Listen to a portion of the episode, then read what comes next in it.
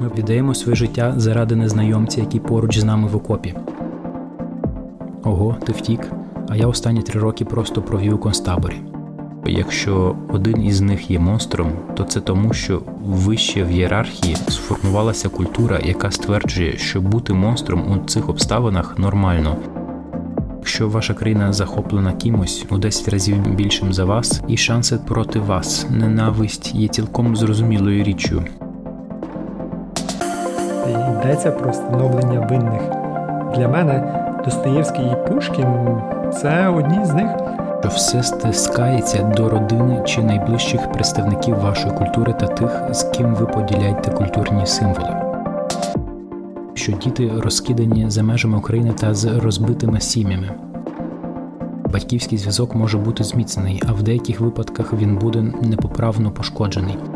Весь світ гостинно приймає українських біженців. Але я думаю, що в українців є підстави для оптимізму. Доброго дня, друзі! Сьогодні унікальний момент для нашого подкасту. В це важко повірити, але професор Сапольський, той самий професор Сапольський з Стенфордського університету, погодився з нами поспілкуватися. Якщо ви не знаєте, Роберт Сапольський це відомий американський учений. Він займається нейроендокринологією. Він є професором біології та неврології у Стенфордському університеті. Він також вивчає приматів. Він є автором багатьох публікацій і науково-популярних книг з дослідження стресу, нейронної смерті та генної терапії, які мають величезний резонанс в науковому світі, а його книги розкуповуються мільйонами. В українському перекладі ви можете почитати його книги, такі як Любовноподібні та інші есеї про наше життя як тварин, Біологія поведінки, причини доброго і поганого в нас. Чому зебри не страждають на виразку? І скоро вийде його нова книга про відсутність вільної волі. Він став всесвітньо відомим, і ви можете його знати через його публічні лекції про поведінку людини, в депресії. Він є надзвичайним експертом в депресіях. Я особисто в захваті від його короткої лекції про це. В нашому подкасті ми поговоримо про науку своїх проти чужих, тобто наука ми проти вони. Також ми сфокусуємося на те, як стосунки між людьми, як стосунки в межах однієї сім'ї можуть бути зруйновані під впливом величезного стресу, такого як війна. Тож, вітайте, професор Роберт Сапольський.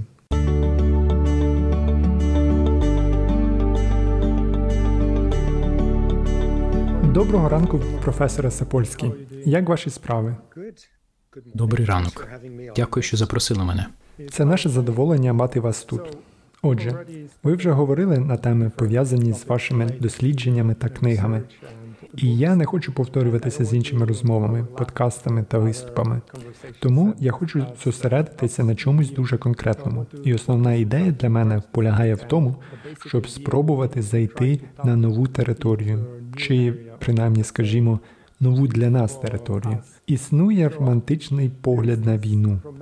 Люди думають, що війна може об'єднувати людей, що вона може створити якесь відчуття єдності та близькості.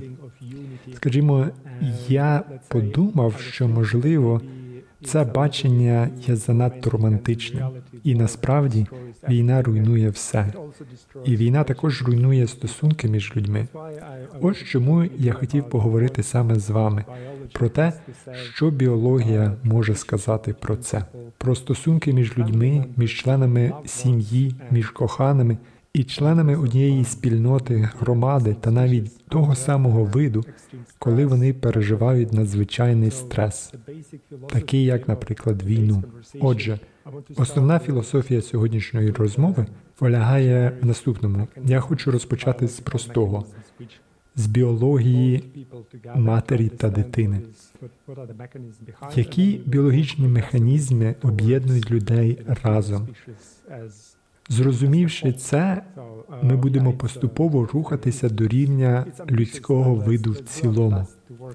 Тож е, так, це амбітно, але давайте докладемо усіх зусиль, щоб пройти цей шлях разом. Розпочнемо з самого базового рівня відносин матері та дитини. Тож розкажіть коротко, звідки мама дізнається, що це її дитина, і як матері визначають свою дитину серед інших дітей, і які механізми зв'язують їх разом?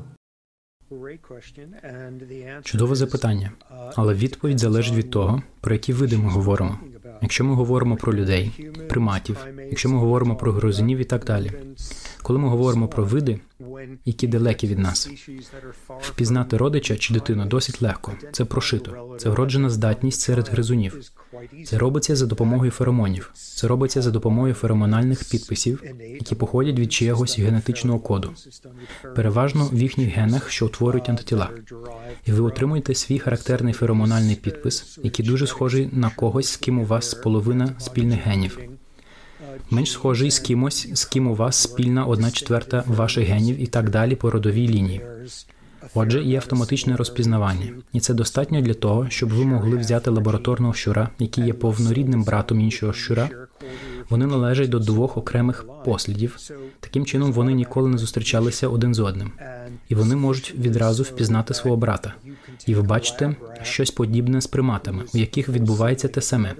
Тобто, коли вони проводять все життя в одній групі, тому що якщо ви весь час на одному місці, ви маєте досить добре уявлення про те, хто ваші брати і сестри, хто ваші двоюрідні брати і так далі. І бачите такі речі, як те, скільки часу пав'ян, самка пав'яна буде витрачати на догляд за іншими пав'янами, зменшується їх функція. Це моя мати або дитина, або рідний брат, двоюрідний брат і так далі. Вони користуються цим механізмом. І тоді ми рухаємось до нас. І звісно, проблема в тому, що ми надто розумні і надто вільні. Будь-яке дане сенсорне відчуття нами не керує. Ні нюхові ознаки нами не керують. Ми не електричні риби, які впізнають одна одну за своїми електричними схемами. Ми повинні думати про це, і ми повинні думати про такі речі, як які символи, які сигнали ви використовуєте, щоб визначити, чи хтось є ми, чи вони. Коли справа доходить до матері, немовля, це максимально просто. Ви знаєте, з точки зору біологічної впевненості, це дитина, яку я народила. Але той факт, що у нас можуть бути люди, які усиновили дитину і відчувають таку ж відчайдушну любов до них, як до біологічних дітей, показує, що це щось складніше, ніж просто я пройшла через пологи, щоб народити тебе, тому ось чому я годую тебе. Також відіграють роль різні додаткові фактори. Але коли ми говоримо про рівень невизначеності, спорідненості, який може виникнути через подружню зраду, зраду партнера, через невизначеність, яка може виникнути через те, наскільки сильно ми ототожнюємо себе з культурними родичами, подібні речі немає нічого простіше ніж зв'язок матері та дитини. А, Я перепрошую. Ви згадали одне слово зрада, і це підвело мене до роздумів. Чи не працює це так само для батьківства? Тому що ми, як не знаємо, іноді можуть виникати проблеми у сім'ях, е, дитину можуть привезти звідкись, а батько все одно присвятить все своє життя, всі свої старання заради цієї дитини. Так, абсолютно. Ми не такі, як більшість хребетних, яких ви знаєте. Ми, ми не розподіляємо свою альтруїстичну поведінку за суворими лініями генетичної спорідненості, ба більше віддаємо своє життя заради незнайомця, який поруч з нами в окопі. Ми використовуємо наші ресурси, щоб усиновити дитину з іншого кінця планети. Ми вступаємо в сім'ю та беремо на себе обов'язки доглядати за іншими. Так, ми складніші, і це породжує моменти чудового альтруїзму. А ще й це породжує моменти, начебто, повного жаху. Ми люди. Давайте поговоримо про відмінності між тим, як батько сприймає дитину і мати сприймає дитину. Як ви вже сказали, для матері це все досить просто. Мати знає напевне, що це її дитина, але батько не може бути впевненим на 100%. Я зроблю припущення, оскільки знаєте, ми дорослі люди, то можемо сказати щось, що може здатися непристойним. Але мені просто була цікава ваша думка з цього приводу. Так є припущення, що форма людського пеніса така, що вона ніби викачує сперму, яка там була від попереднього партнера. Тобто досі не зрозуміло, чи ми є моногамні чи ні. Отже, моє запитання, чи це правда, що ми, чоловіки, природньо сумніваємося, чи ми насправді є біологічними батьками нашої дитини? Можливо, нам потрібно трохи більше часу і трохи більше впевненості, що це наша дитина. Тож це може звучати дещо сексистськи в цю епоху, знаєте, політкоректності. Але знову ж таки, ми робимо це не заради якихось політичних цілей, а лише заради науки. Тому можете підтвердити або спростувати, що це дійсно так, і ті сумніви, які існують, чи можуть вони розвинутися з часом? Так, наприклад, можливо, якісь стресові події можуть змінити думку батька, або як ви вже згадали, на відміну від інших тварин, наш розум відіграє надзвичайно важливу роль у наших стосунках. А оскільки це розум, нас можна обманом змусити повірити, що це наша дитина. Чи все це може бути навпаки? Чи може батько втратити його прив'язаність до дитини, до потомства тощо? Ну, як це завжди буває з людьми, підтримка кожної з цієї ідеї існує, але вона не неймовірно сильна. Нами не керує жоден з цих параметрів. Тож у цій конкретній сфері минулого тижня я побачив цю чудову статтю від еволюційного психолога. Це було дослідження матерів у Канаді з величезним величезним відривом. Більше ніж 50% жінок сказали, що їхня дитина більше схожа на батька ніж на них. Ми відразу бачимо щось на зразок боротьби з невизначеністю батьківства. Це цілком має сенс. Це справді цікаво. А ще є стаття вивчення мексиканського населення. Яка не демонструє жодної такої тенденції, можливо, це не справжній феномен. Або він справжній, але не такий сильний і дуже специфічний для культури. Все це ще один приклад. Знову цікаво з Канади. Деякі класичні дослідження, присвячені моделям жорсткого погодження з дітьми, і те, що вони показали, викликає велике здивування. Батьки частіше ображають дітей ніж наші матері. Вічими частіше ображають ніж біологічні батьки. Дідусі по батькові частіше ніж дідусі по матері. У випадку з дідусями по батькові тут є два кроки невизначеності, тоді коли з дідусем по матері є лише один. Це прекрасна знахідка і пару науковців у Торонто зробили свою кар'єру на цьому. А потім купа шведських спроб відтворити це дослідження зазнала невдачі та показала, що це було дуже спотворено тим фактом, що якщо у вас є відчим у сім'ї, а не біологічний батько, ви швидше за все будете біднішим в середньому, і це вносить елементи економічного стресу та перенесення агресії на дитину.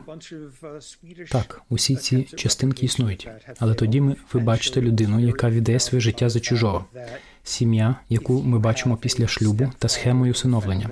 Ця сім'я представляє три різні раси або подібне.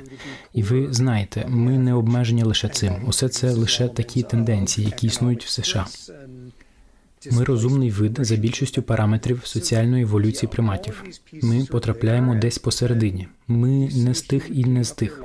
Якщо ви згадуєте про нашу репродуктивну анатомію, фізіологію та соціальну організацію та закономірність генетичних захворювань, усе це показує, що ми приблизно на півдорозі між класичною моногамією і багатоженством приматів. Південноамериканська мармозетка, шимпанзе чи павіан. Тож неймовірно цікаво, що в середньому ми знаходимося посередині, і не менш цікаво, що ми знаходимося посередині в середньому. І різні люди, очевидно, перебувають у дуже різних точках цього континууму, і фізіологія йде разом з цим. Це свідчить про відсутність єдиної картини. Це аспект неймовірно податливий до культурних факторів. Він неймовірно піддається психологічним маніпуляціям подібно до всіх тих жінок, які наполягають на тому, що дитина схожа на батька, тому що насправді він може не бути батьком. Подібні речі Ось тут людина не підходить під жодну з легких класифікацій щодо нас і еволюції нашої поведінки.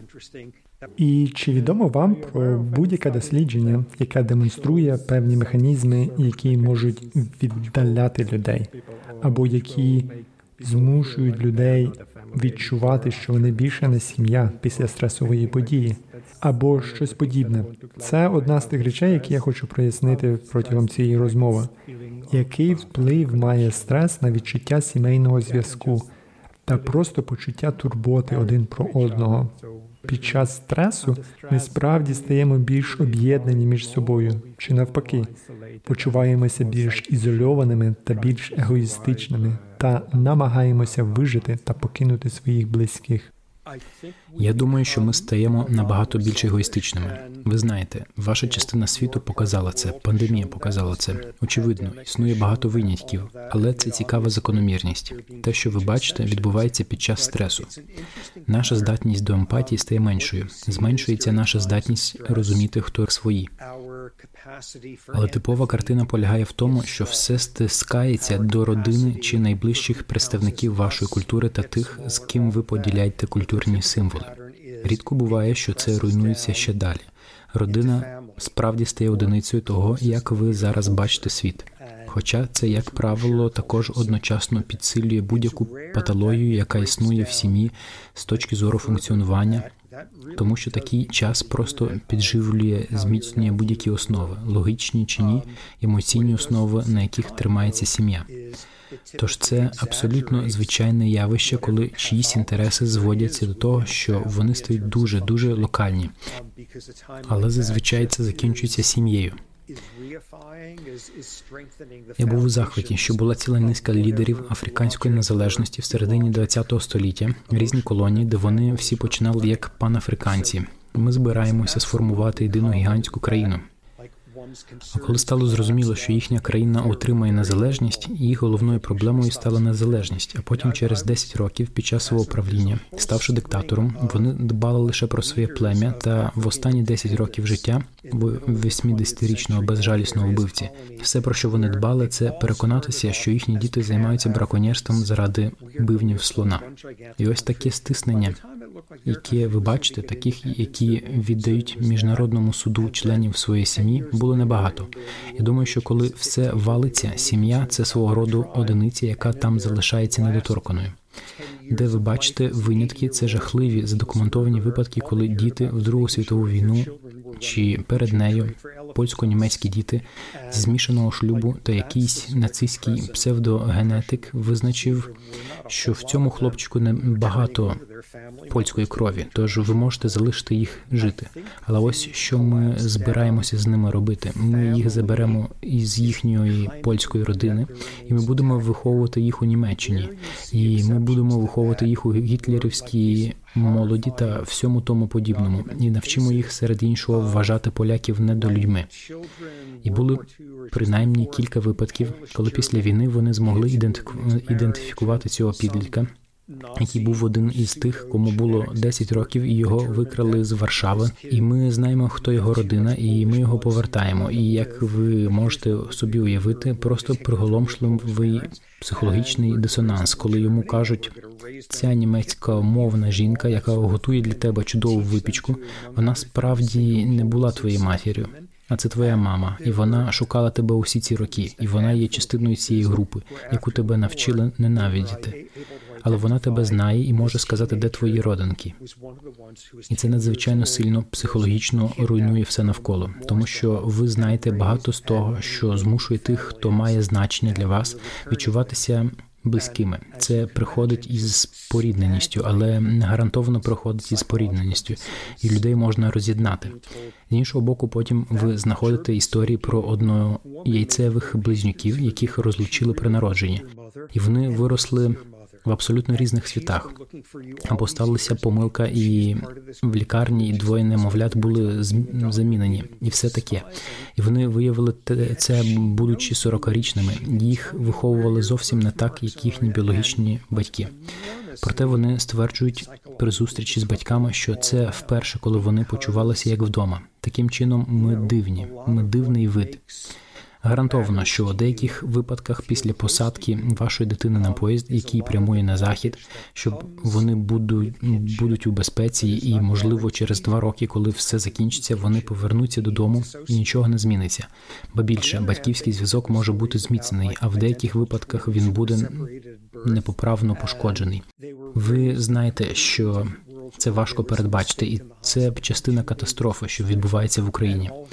Це пов'язано з тим, що діти розкидані за межами України та з розбитими сім'ями так само, як у Сполучених Штатах, коли ми беремо сім'ю мігрантів, яка приїжджає через кордон з Мексики, і ми відокремлюємо дітей від батьків і відправляємо їх у різні центри ув'язнення. А потім, принаймні у двох тисяч випадках, тут люди втратили документи про те, хто кому належить.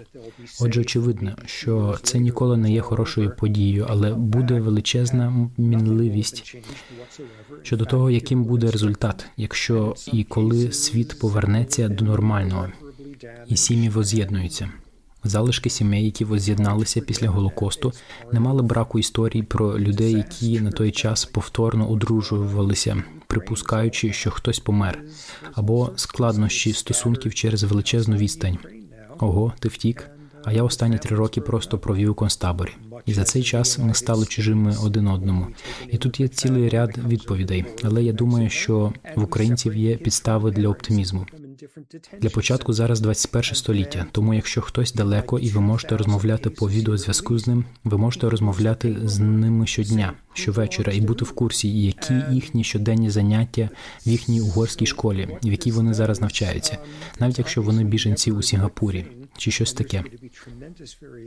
Технології мають величезне значення. Я маю на увазі, що це ера, коли люди можуть закохуватись один в одного просто в інтернеті і навіть не знають, як вони пахнуть.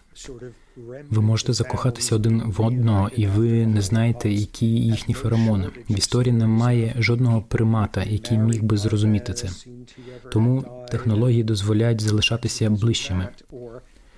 Я думаю, що ще одна велика перевага для української ситуації полягає в тому, що це не люди, які втікали з В'єтнаму після комуністичного захоплення влади в 1970-х роках, які сіли на човен і зуміли опинитися в іншій країні, і можливо США відчули відповідальність і, врешті-решт, прийняли їх.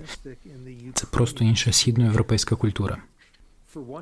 Ще вважаю важливим я не знаю наскільки це правда, але ці жахливі історії були в пресі. Усі поспішають з Києва і сідають у потяг в Польщу. Їх приймають з розпростертими обіймами, допомагають їм і все таке. А потім ви читаєте історію, як нігерійський аспірант, який навчається в Україні і намагається виїхати звідти, і був у тому самому поїзді на кордоні, і до нього ставляться не дуже добре. Ви в країнах, які вас офіційно вітають, замість того, щоб зустріти вас на кордоні з колючим дротом чи пожежними шлагами чи такими речами, якби ви сіли на човені з Тунісу, намагаючись потрапити до Італії чи щось подібне. Тому я думаю, що завдяки технології, культурній схожості і тим фактом, що весь світ, за винятком кількох країн на сході, весь світ гостинно приймає українських біженців, а це часто означає повагу до культури та намагання переконатися, що вони все ще мають контакт із українською культурою. Все це робить можливе воз'єднання настільки успішним, наскільки це в принципі можливо. Я думаю, що це максимально оптимістичний варіант. Дякую, це була чудова відповідь. Чесно кажучи, я очікував набагато більш песимістичнішого погляду. Я також. Але ви знаєте, подивіться на те, що відбувається з такими людьми, які приїжджають сюди у США із Центральної Америки, і ви зрозумієте, що зараз вважається звичайним прийомом для біженців. Це настільки жахливо що українських біженців сприймають досить люб'язно. Це змінить ситуацію, незважаючи на те, що вона очевидно жахлива. Будемо на це сподіватися. Будемо сподіватися на позитивний результат. Один нюанс. Я думав про таке: такий феномен, як почуття образи. Українські біженці тікають від катастрофи, створеної людьми. Це було не просто природні явища. За цією ситуацією стоять люди як першопричина. Це конкретні погані зловмисники. І це очевидно впливає на нас інакше ніж просто тікати від урагану чи повені. тоді ви знаєте, що це просто сталося, тому що ви знаєте, це просто природа зла чи щось таке. А тут ви думаєте, що це зовсім інше, коли ви знаєте, що є людина, зла людина, яка створила це нещастя. Це інша ситуація порівняно з просто нещасним випадком. Це почуття образи, несправедливості може з'їдати людей зсередини та створювати довгострокові ПТСР та подібні речі. І я не хочу говорити про поради зараз, але можливо якісь практичні інструменти. Ви не в курсі? Щось таке існує. Щось, що ми можемо порекомендувати, можливо, є щось, що може допомогти зменшити вплив цієї образи, зменшити розуміння, що за цим всім стоять злі люди. Ну я точно не знаю легкої відповіді на це питання. Те, на чому ви наголошуєте, надзвичайно важливо для людей, які вивчають ПТСР. Абсолютно випадковий природній світ, абсолютно випадковий і ненавмисно спричинений людиною. Навмисно спричинено людиною, маючи на увазі саме вас, це вся ця ієрархія 20 років тому чи щось подібне. В Сполучених Штатах стався цей ураган Катріна, який зруйнував більшу частину міста Новий Орлеан. Тисячі людей потонули під час повені, і що стало зрозуміло через деякий час, Новий Орлеан є одним із найбільш расово розділених міст Сполучених Штатів, і це, звісно, пов'язано з багатством, бідністю, злочинністю та всім цим. Що сталося в основному, уряд США відправив автобуси за білими людьми, щоб витягнути їх звідти. Або якщо ви були заможні і у вас була машина, і ви могли звідти виїхати. Але уряд по суті нічого не зробив для бідних чорних кварталів, де була більшість смертей і катастрофи. І потім люди, вивчаючи травмованих людей, зробили правильний висновок. Те, що там сталося, було катастрофою, спричиненою людиною. Це був не ураган, тому що ви дивилися на показники ПТСР неподалік від Нового Орлеану, з обох боків, які були піддані тому самому урагану, і все таке. І це стало абсолютно ясно. Очевидний доказ того, що уряду було байдуже, і в якийсь момент вони сказали: ні, давайте не будемо посилати автобуси за цими людьми.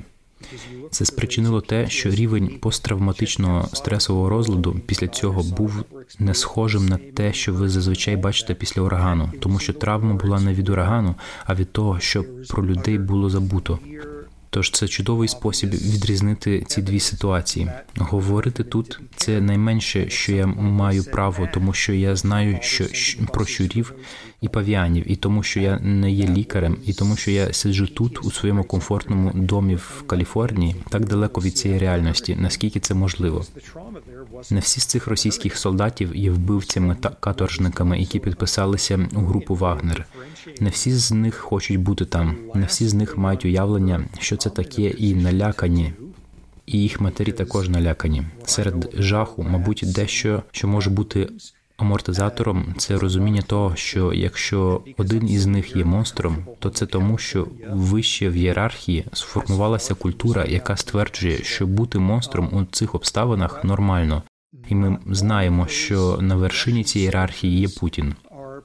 Тож так, я можу говорити таким чином, але коли хтось знаходиться серед розбомблених з залишків їхнього дому у південно-східній Україні, було б важко думати про росіян таким чином. Але ці росіяни, які є монстрами, це тому, що вони в такій системі, яка їх зробила їм зробила так боляче, що вони стали такими монстрами. У всіх, з ким я зустрічався, є росіяни, які мають двоюрідного брата в Україні або чиясь сестра вийшла заміж за когось із Москви, і вони в Києві, і так далі. Як звісно, існує величезна кількість спільного, і можливо це підстава для того, щоб ніби якось згадати, що у вас справді дуже жахливі, болючі обставини, які просто стали катастрофою для вашого життя. Але люди, які роблять це з вами, роблять це тому, що у них також були досить катастрофічні обставини. Як завжди, істинно злі люди і влада діють, налаштовуючи людей один проти одного, які нічого не мають один проти одного, замість того, щоб помічати, хто насправді винен. Але знову ж таки, очевидно, що я сиджу тут. Я практично схожий на якогось ідіота буддистського ченця чи щось подібне з точки зору того, як подолати те, що вони зробили з вами, з вашою країною, вашим домом, вашою сім'єю, усім цим.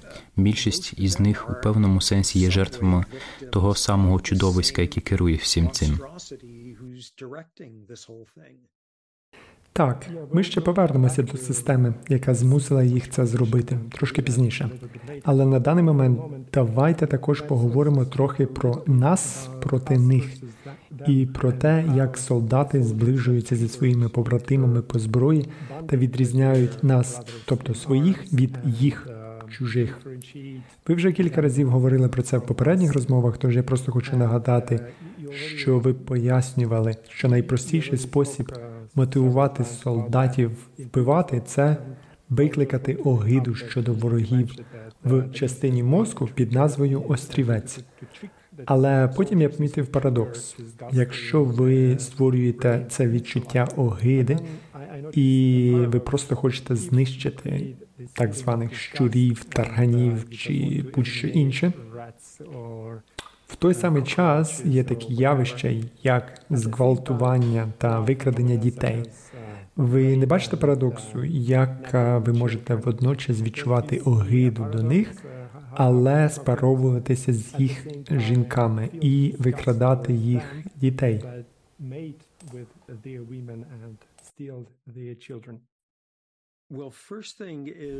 Ну, по-перше, знаєте, сексуальне насильство не має нічого спільного із сексом. Це не має нічого спільного з розмноженням.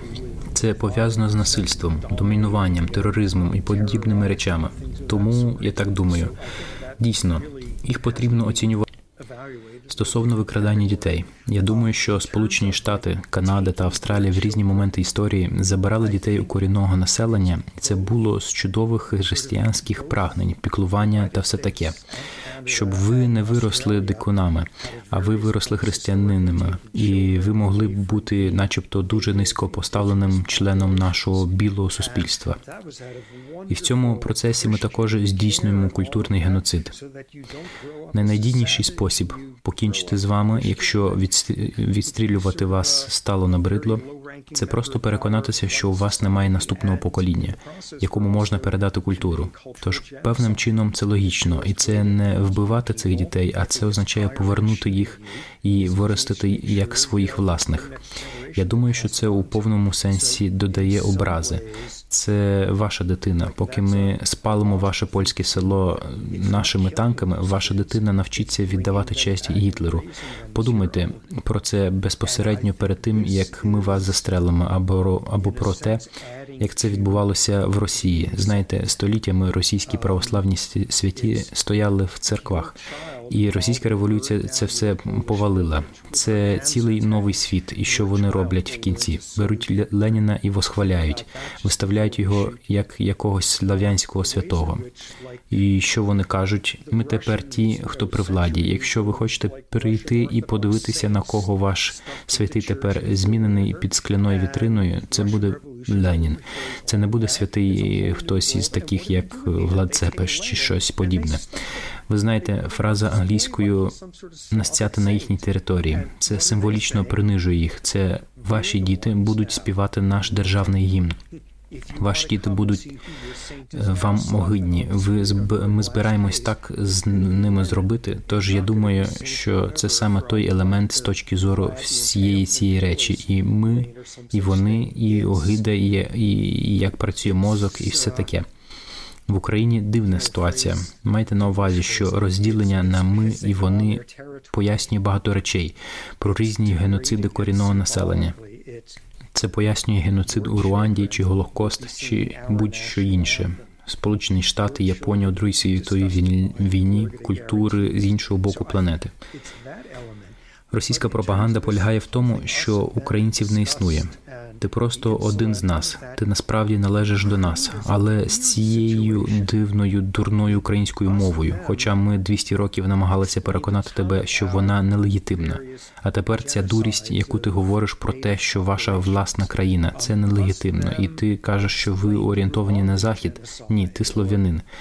Це дивно. Ми здичавіло знищуємо вас, тому що ви наші менші брати, яких ми хочемо повернути додому. Настільки хвора ця наскільки хвора ця думка, це зовсім інше. Я маю на увазі, що Путін міг стверджувати лише так довго, що Україну тероризували, наприклад, нацисти, як Зеленський, що трохи важко пояснити, але що Росія збиралася звільнити наших братів слов'ян. Це божевілля, яку оголошують у власній країні. Але так, як тільки почали з'являтися подібні звірства в Бучі та подібні подібних місцях, стало очевидно, що це не про звільнення наших менших е, двоюрідних братів. Знаєте, це не просто про Крим наш, і ми збираємось його назад. Це про ви, це насправді одні з нас. І пам'ятайте, коли ви повернетеся до нас після того, як ми виграємо війну, ви отримаєте найгівнянішу угоду. Ви будете нами, але на ни, на низу нашого суспільства. Ви це ми. Це ми просто повернули вас у велику родину. Ось що такого дивного в цьому. Це частина наслідку розпаду радянської імперії та свого роду історична ганьба для когось як Путін. Але в поєднанні з ніби це було в 19 столітті, і ми намагалися не дати українцям говорити своєю мовою. І ніби це було у 18 столітті. Вони об'єднавшись зі шведами, намагаються здобути перемогу над Петром І у тій чи іншій битві, і це так дивно. Це не сісти на човен на інший кінець світу і спробувати вбити там людей. Це дійсно дивний випадок. Саме так, точно. Це дуже цікавий випадок, на який я витратив багато часу, розмірковуючи та намагаючись зрозуміти, чи справді вони зламали цю дихотомію між нами та ними. Я зараз поділюся своєю думкою.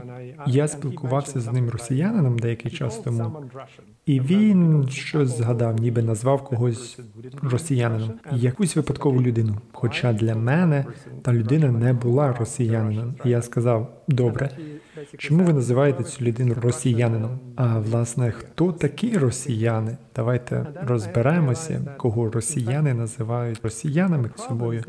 І тоді він по суті сказав, що той, хто розмовляє російською і живе тут, той і є росіянином. І я тоді зрозумів, що це велика проблема. Проблема полягає не лише в радянському союзі, вона сягає далеко минулого. Є багато культурних елементів у Росії.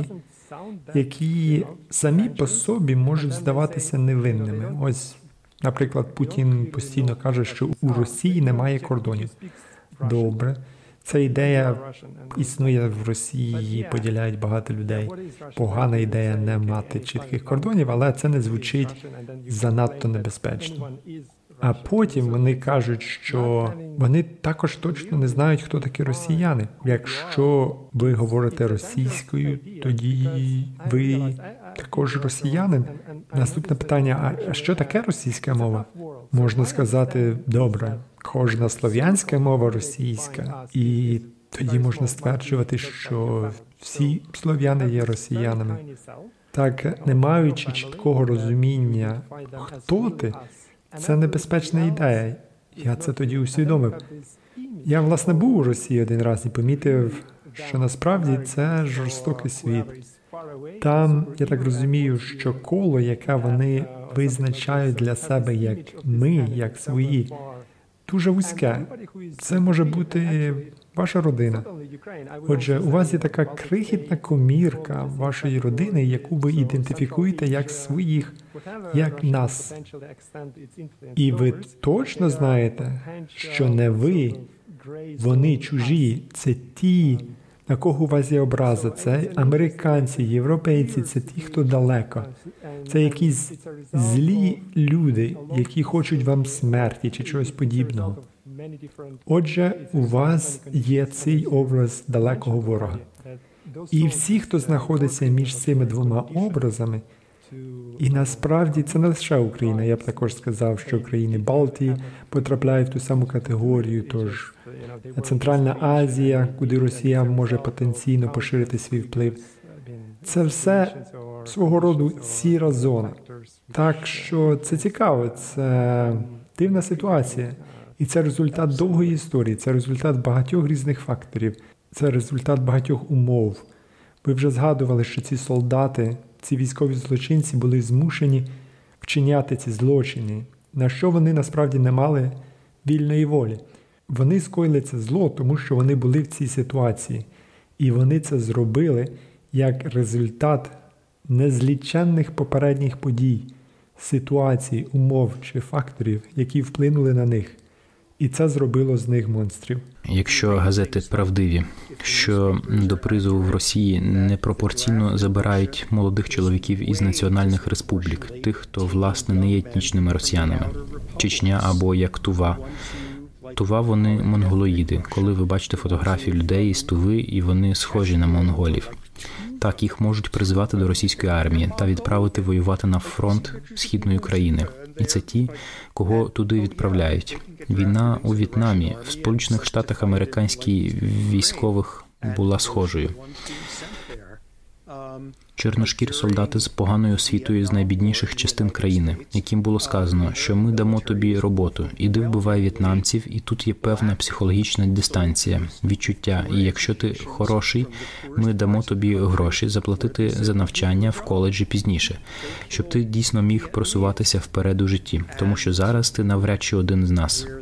Мовляв, так цю війну ведуть переважно російські солдати з тих віддалених республік.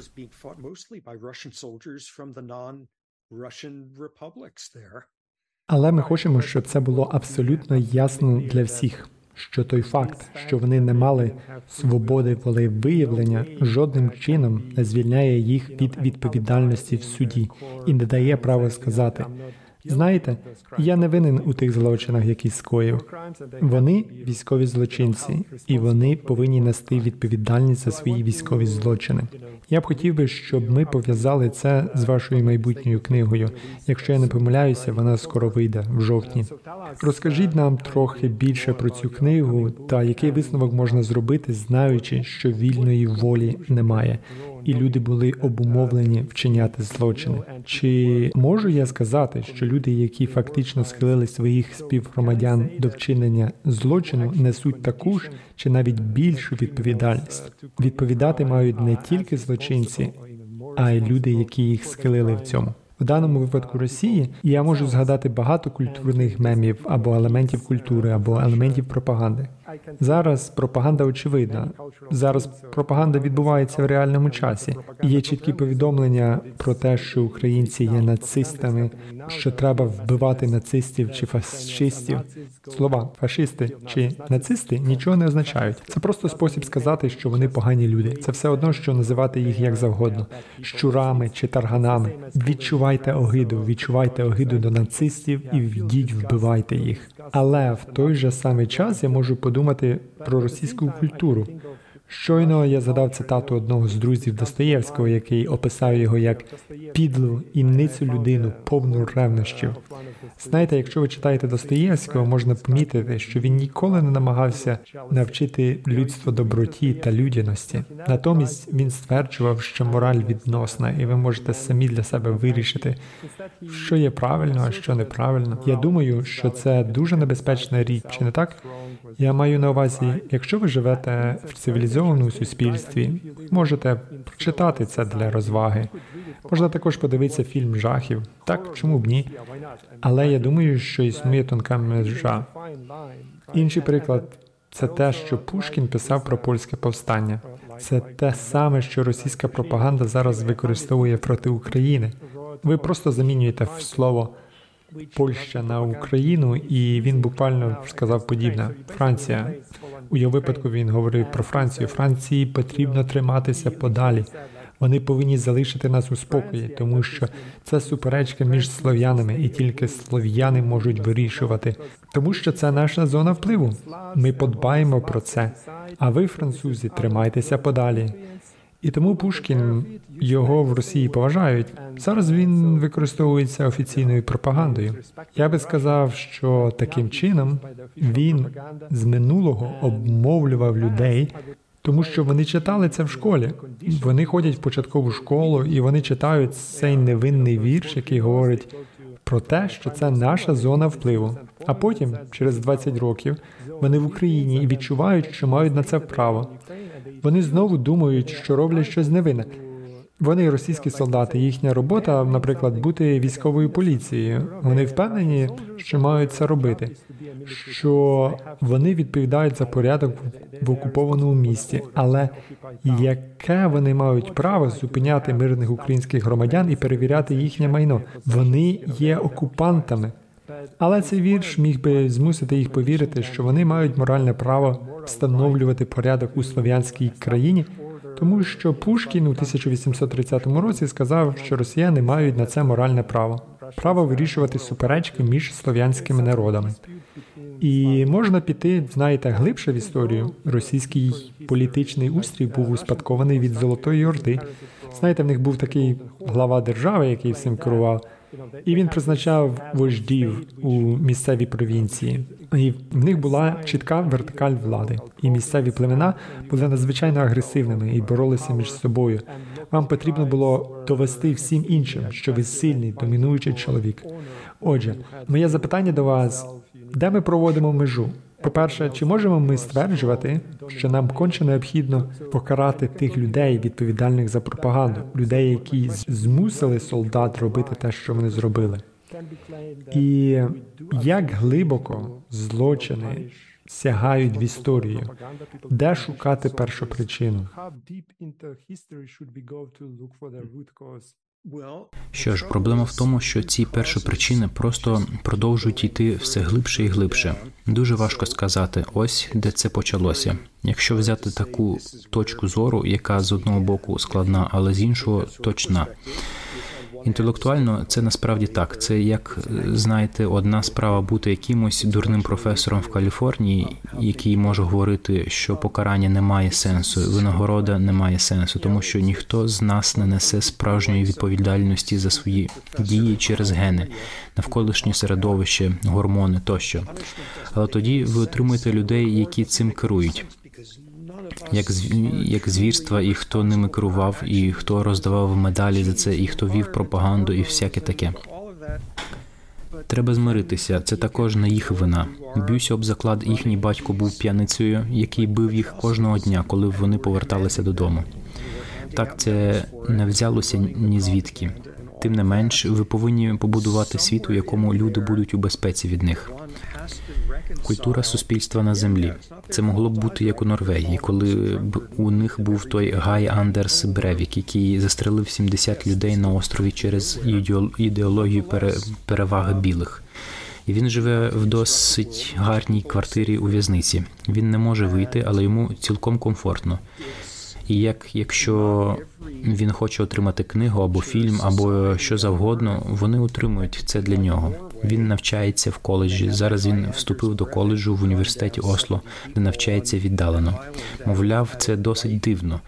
Це суспільство, яке може сказати, що він не випадково опинився таким, яким був. У нього було досить погане життя, і він ніколи не зможе зробити це знову. І для цього потрібне досить привілейоване суспільство. Ви знаєте, Західна Європа одразу після падіння Берліна не була в змозі бути привілейованою та вирішувати питання нацистського керівництва.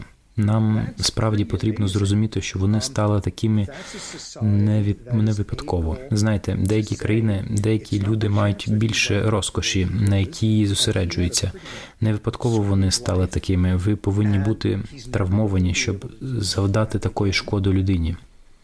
З іншого боку, найбільш пріоритетом є те, що вони не мали сил коли-небудь зробити щось подібне знову, щоб ці хлопці були покарані.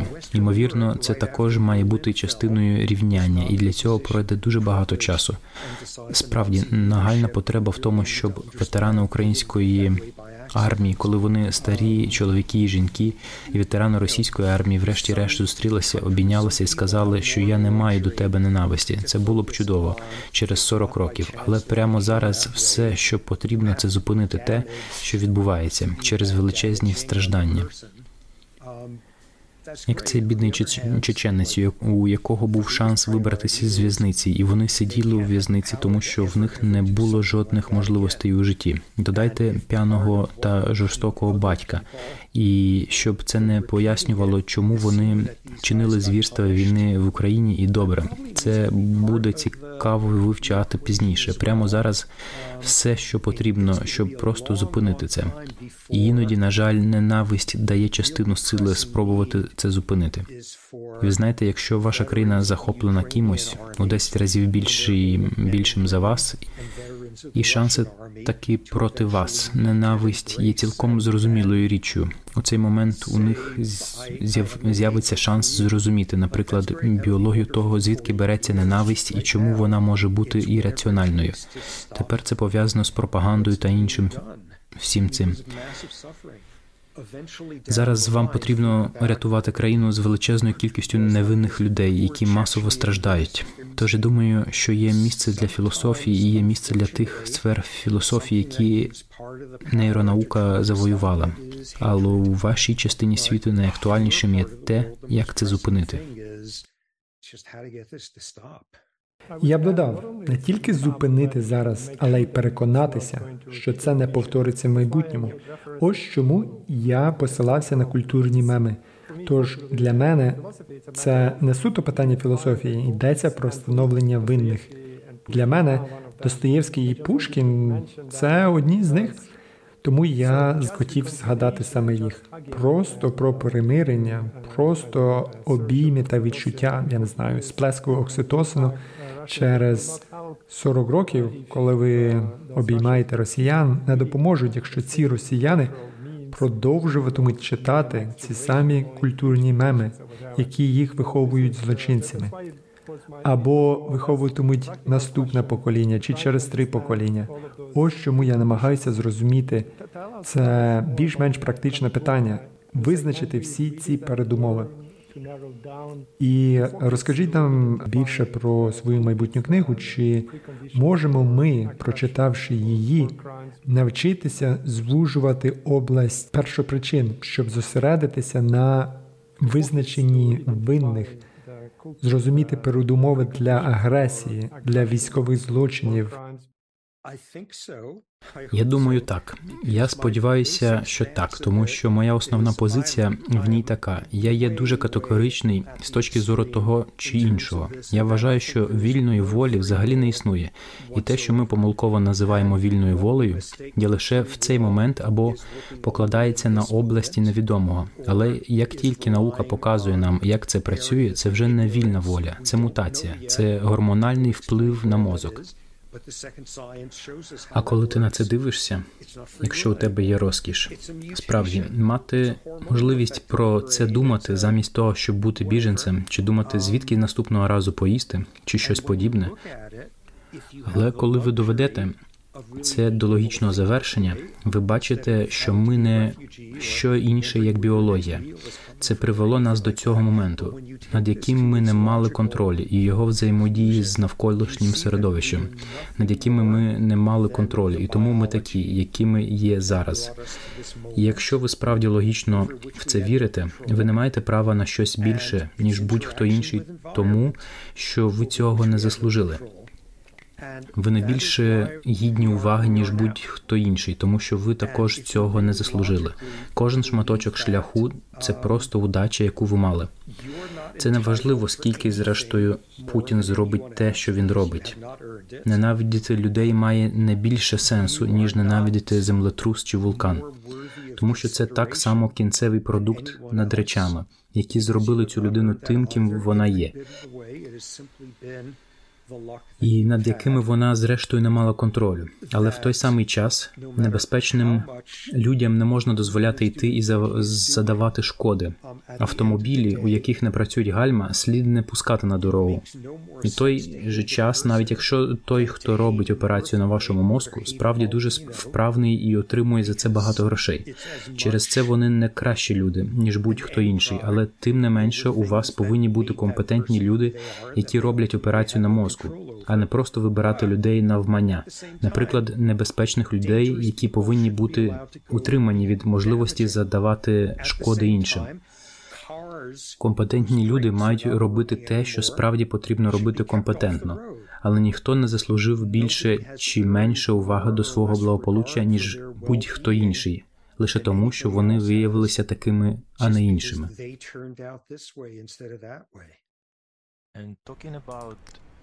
І якщо говорити про першопричину цього насильства чи ненависті, яку ви згадали, е, що говорить біологія про стратегію чи програму за замовчуванням тих людей, які жили мільйон років тому в саванах Африки? Чи відомо, як було у них? За замовчуванням, е, тому що я читав у книзі Харарі, що пізніші суспільства, я маю на увазі декілька десятків тисяч років тому, вибирали різні стратегії стосовно рівня насильства в їхніх суспільствах. Тому були більш мирні суспільства, а були більш агресивні. Чи знаєте ви, якою була стандартна стратегія тих людей, які прийшли з Африки? Що ж, це надзвичайно суперечлива тема, і вона найдивніша.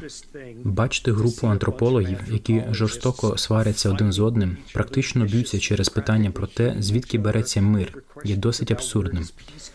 Але основна дискусія полягає в тому, чи були люди настільки жорстокими. З тих пір, як ми нарешті мали спільного предка з шимпанзе 6 мільйонів років тому, або чи було насильство. Ієрархія та все це відносно є нещодавнім винаходом людини, наприклад, за останні 20 тисяч років. Я вважаю, що це переважно так. Коли ви дивитесь на палеонтологічний літопис, ви не бачите масових вбивств, доки не було осілих суспільств. Люди жили на вершині контрольованих ресурсів, мобільні кочові мисливці, збирачі. У них немає організованих воїн, у них немає масових вбивств тощо. Подивіться на сучасних мисливців збирачів і не побачите він, якщо це не для того, щоб захистити себе від зовнішніх колоніальних сил, які захоплюють їхні землі. Ви не побачите речі такого роду як геноцид на цьому рівні. Поки не було винайдено сільське господарство, тому що те, що сталося, коли було винайдено сільське господарство, раптово з'явився надлишок. І раптово з'явились люди, які отримували частки надлишку, і у вас є соціально-економічний статус, і у вас є бідність, і у вас є все це. І саме тут виникло організоване насильство. Коли ви йдете та вивчаєте купу мисливців збирачів посеред Ботсвани і проводите з ними достатньо часу, у них буде такий самий рівень вбивств, як і в будь-якій західноєвропейській країні, коли справа доходить до людини, яка вбиває іншу людину, тому що він думає, що він щось робить зі своєю дружиною або зі своєю дівчиною, чи щось подібне. Ті самі показники, що й насильство один на один, наприклад, через такі речі, як сексуальні ревнощі в усіх мисливців збирачів. Тому я підозрюю, що ми робили це протягом п'яти мільйонів років і абсолютно одинаковими темпами. І всі ці старі картини в антропології мисливців збирачів є мирними людьми, але ні, це просто тому, що той антрополог дивився на групу з 40 людей, і йому довелося б спостерігати за ними 45 років, щоб отримати настільки стільки ж взаємодій, скільки відбувається у великому європейському місті за один день. Оскільки цих даних має бути достатньо. Ви побачите. Так, хлопці вирішили, що їхні дружини їм зраджують, і прийдуть додому та заб'ють їх до смерті. однаково посеред пустелі Калахарі у Лондоні, чи що б там не було відкладаючи, заробляючи на життя з дня на день, тому що хтось інший їх буде годувати, тому що вони зараз у справі, яка називається армією. Такі речі це лише 10-12 тисяч років, і це не сталося, коли люди перестали бути кочовими мисливцями збирачами. Тож це довга, довга історія людства. Це не безкінечна війна. Є різні люди, які нескінченно, нескінченно сперечаються про це, і вони плутають мисливці збирачів з тими, хто називається лісовими садівниками, людьми, які поєднують полювання, сільське господарство та тропічний ліс. І саме тут ви бачите перехід. Саме тоді ви починаєте бачити організоване насильство. І це не те, що люди провели 99% своєї історії, не маючи суспільних структур, які продовжують організоване насильство. Це є справді нове.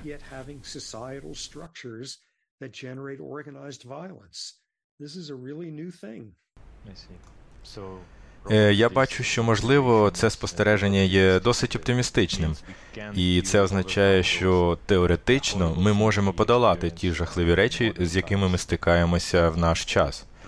Е, Професоре Сапольський, я також хотів запитати, тому що я знаю, що це ваша сфера діяльності. Стосовно того, е, про що Богдан запитував перед цим, а саме про психологічні наслідки сильного стресу. Але моє питання стосувалося хронічного запалення, тому що ви інтенсивно вивчаєте цю тему, і в одній зі своїх статей ви згадали, що існує довготривалий вплив дуже сильного стресу на розвиток хронічного запалення. І також ви згадали, е, що в одному випадку пройшло приблизно 6 років перед тим, як настала ця хвиля хронічних запальних захворювань.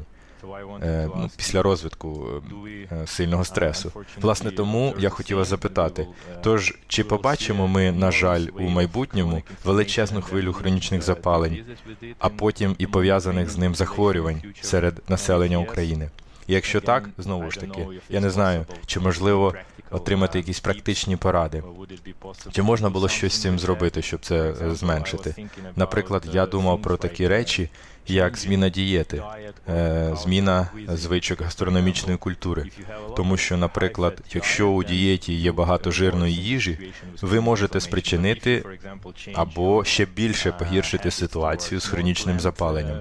Але якщо ви, наприклад, зміните свої звички на вживання більше рослинної їжі, це якось може зменшити ефект хронічного запалення. Що теоретично може допомогти в боротьбі з хронічним запаленням? Що ж, я думаю, що ти маєш рацію в обох випадках. Ми вчимося все більше і більше, що довгострокові наслідки стресу для здоров'я включають запалення, хронічне запалення набагато більше ніж хтось раніше думав. І це була невеличка революція. Я не знаю, чи знайомі ви з глюкокортикоїдом.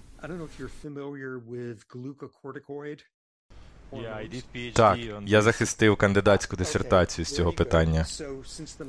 Тож з 1950-х років усіх виховували так, як це знав кожен ендокринолог із самого дитинства, що глюкокортикоїди пригнічують запалення. Серцево-судинні захворювання, ожиріння та подібні речі посилюють нейрозапалення, і це справді центральне місце в тому, що йде не так. Тому абсолютно запалення як посередник всього, що відбувається в Україні, і останні півтора року. Це точно буде одна з частин. Проблеми на наступні десятиліття, проблеми зі здоров'ям у дітей на наступні десятиліття, можливо, навіть у їхніх дітей через епігенетику. Але в той же час втручання це саме те, що ви говорите. Більшості з них як повільні дегенеративні ознаки віку. Вони неймовірно чутливі до дієти та фізичних вправ, антиоксидантів і протизапальних засобів, соціальної підтримки та відсутності тривоги та лікування депресії тощо. Хвороба Альцгеймера наразі хвороба Альцгеймера з пізнім початком, не той тип, який люди отримують у свої 50 років, тому що це характерно для їхніх сімей. Але 90% випадків хвороби Альцгеймера, 40% ризику можна пояснити факторами ризику способу життя їжа, дієта, фізичні вправи, куріння, травми голови все це. І це виявилося діапазоном для більшості з них, як от нейродегенеративні ознаки старіння. Так, жахлива, жахлива новина. Що відбувається, наскільки це напружено? Є багато способів запобігти цьому. Що найважливіше з точки зору нашої упередженості щодо високотехнологічної медицини, це не втручання після того, як шкода сталася, шляхом прийому дивовижних ліків, а профілактична дія наперед із повсякденним способом життя. Ми обидва виросли в думці, що спосіб боротьби з хворобою це знайти мутацію або спосіб боротьби з хворобою, це знайти ліки і як її виправляти, і що далі її більше. Біологічні науки мають на меті запобігти цьому, а не боротися із наслідками вже коли це сталося. Ця мутація чи інша, метилювання чи щось інше. Натомість це пов'язано з 58 різними факторами способу життя, кожна з яких робить такий великий внесок, і ви збираєте їх усі разом. Їх ціла купа. Ви можете звернутися до себе, але ви повинні робити це щодня, і це дрібниці, і набагато більше задоволення приносить піти до лікаря, і вони дадуть вам ліки, які виправлять проблему. І знаєте все це.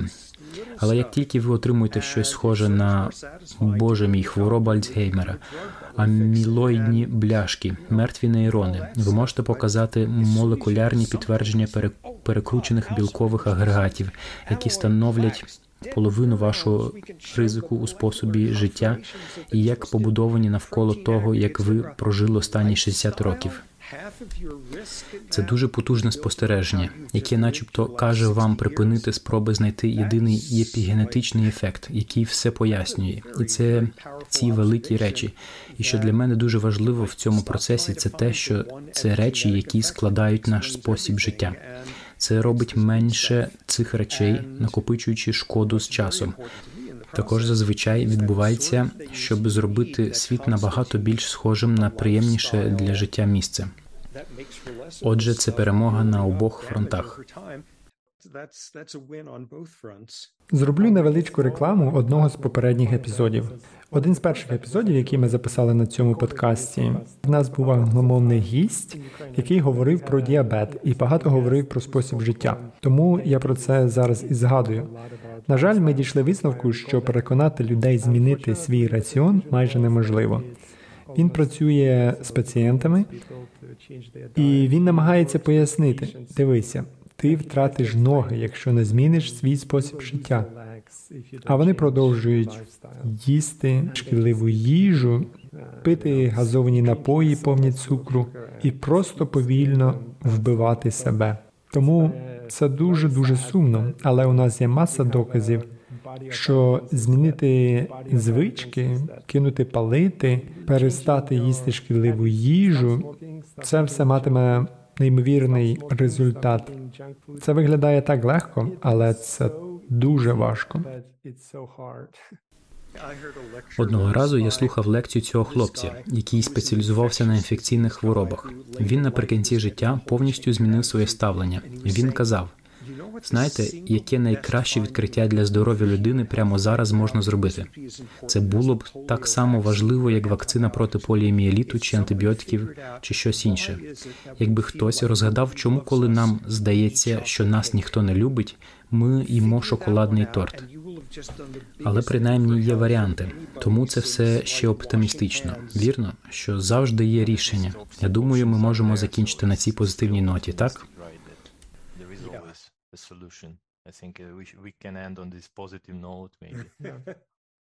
Чи є шанс, що перед обличчям глобальної проблеми, такої як зміни клімату, ми всі вперше в історії людства відчуємо, що ми всі є ми свої?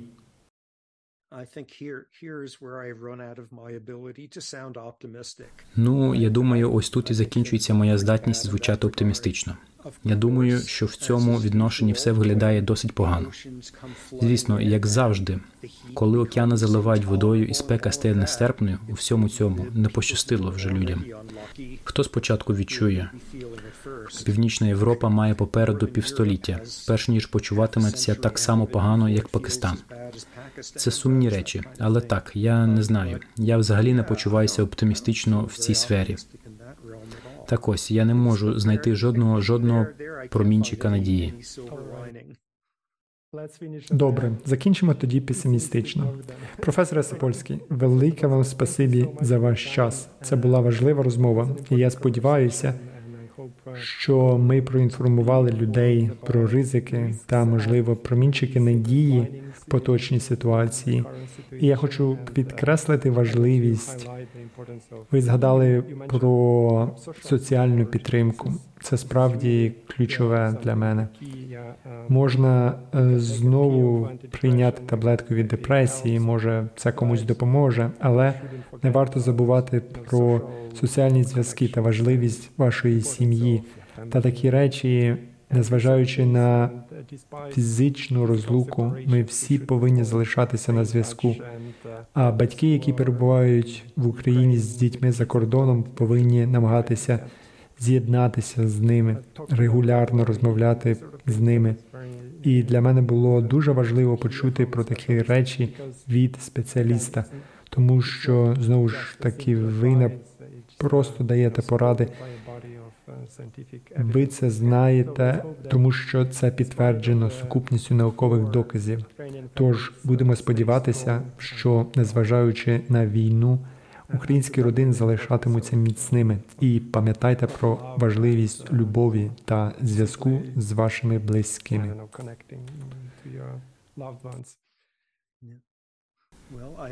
Що ж, я сподіваюся, що ви скоро повернетесь додому, якщо це те, що ви хочете зробити.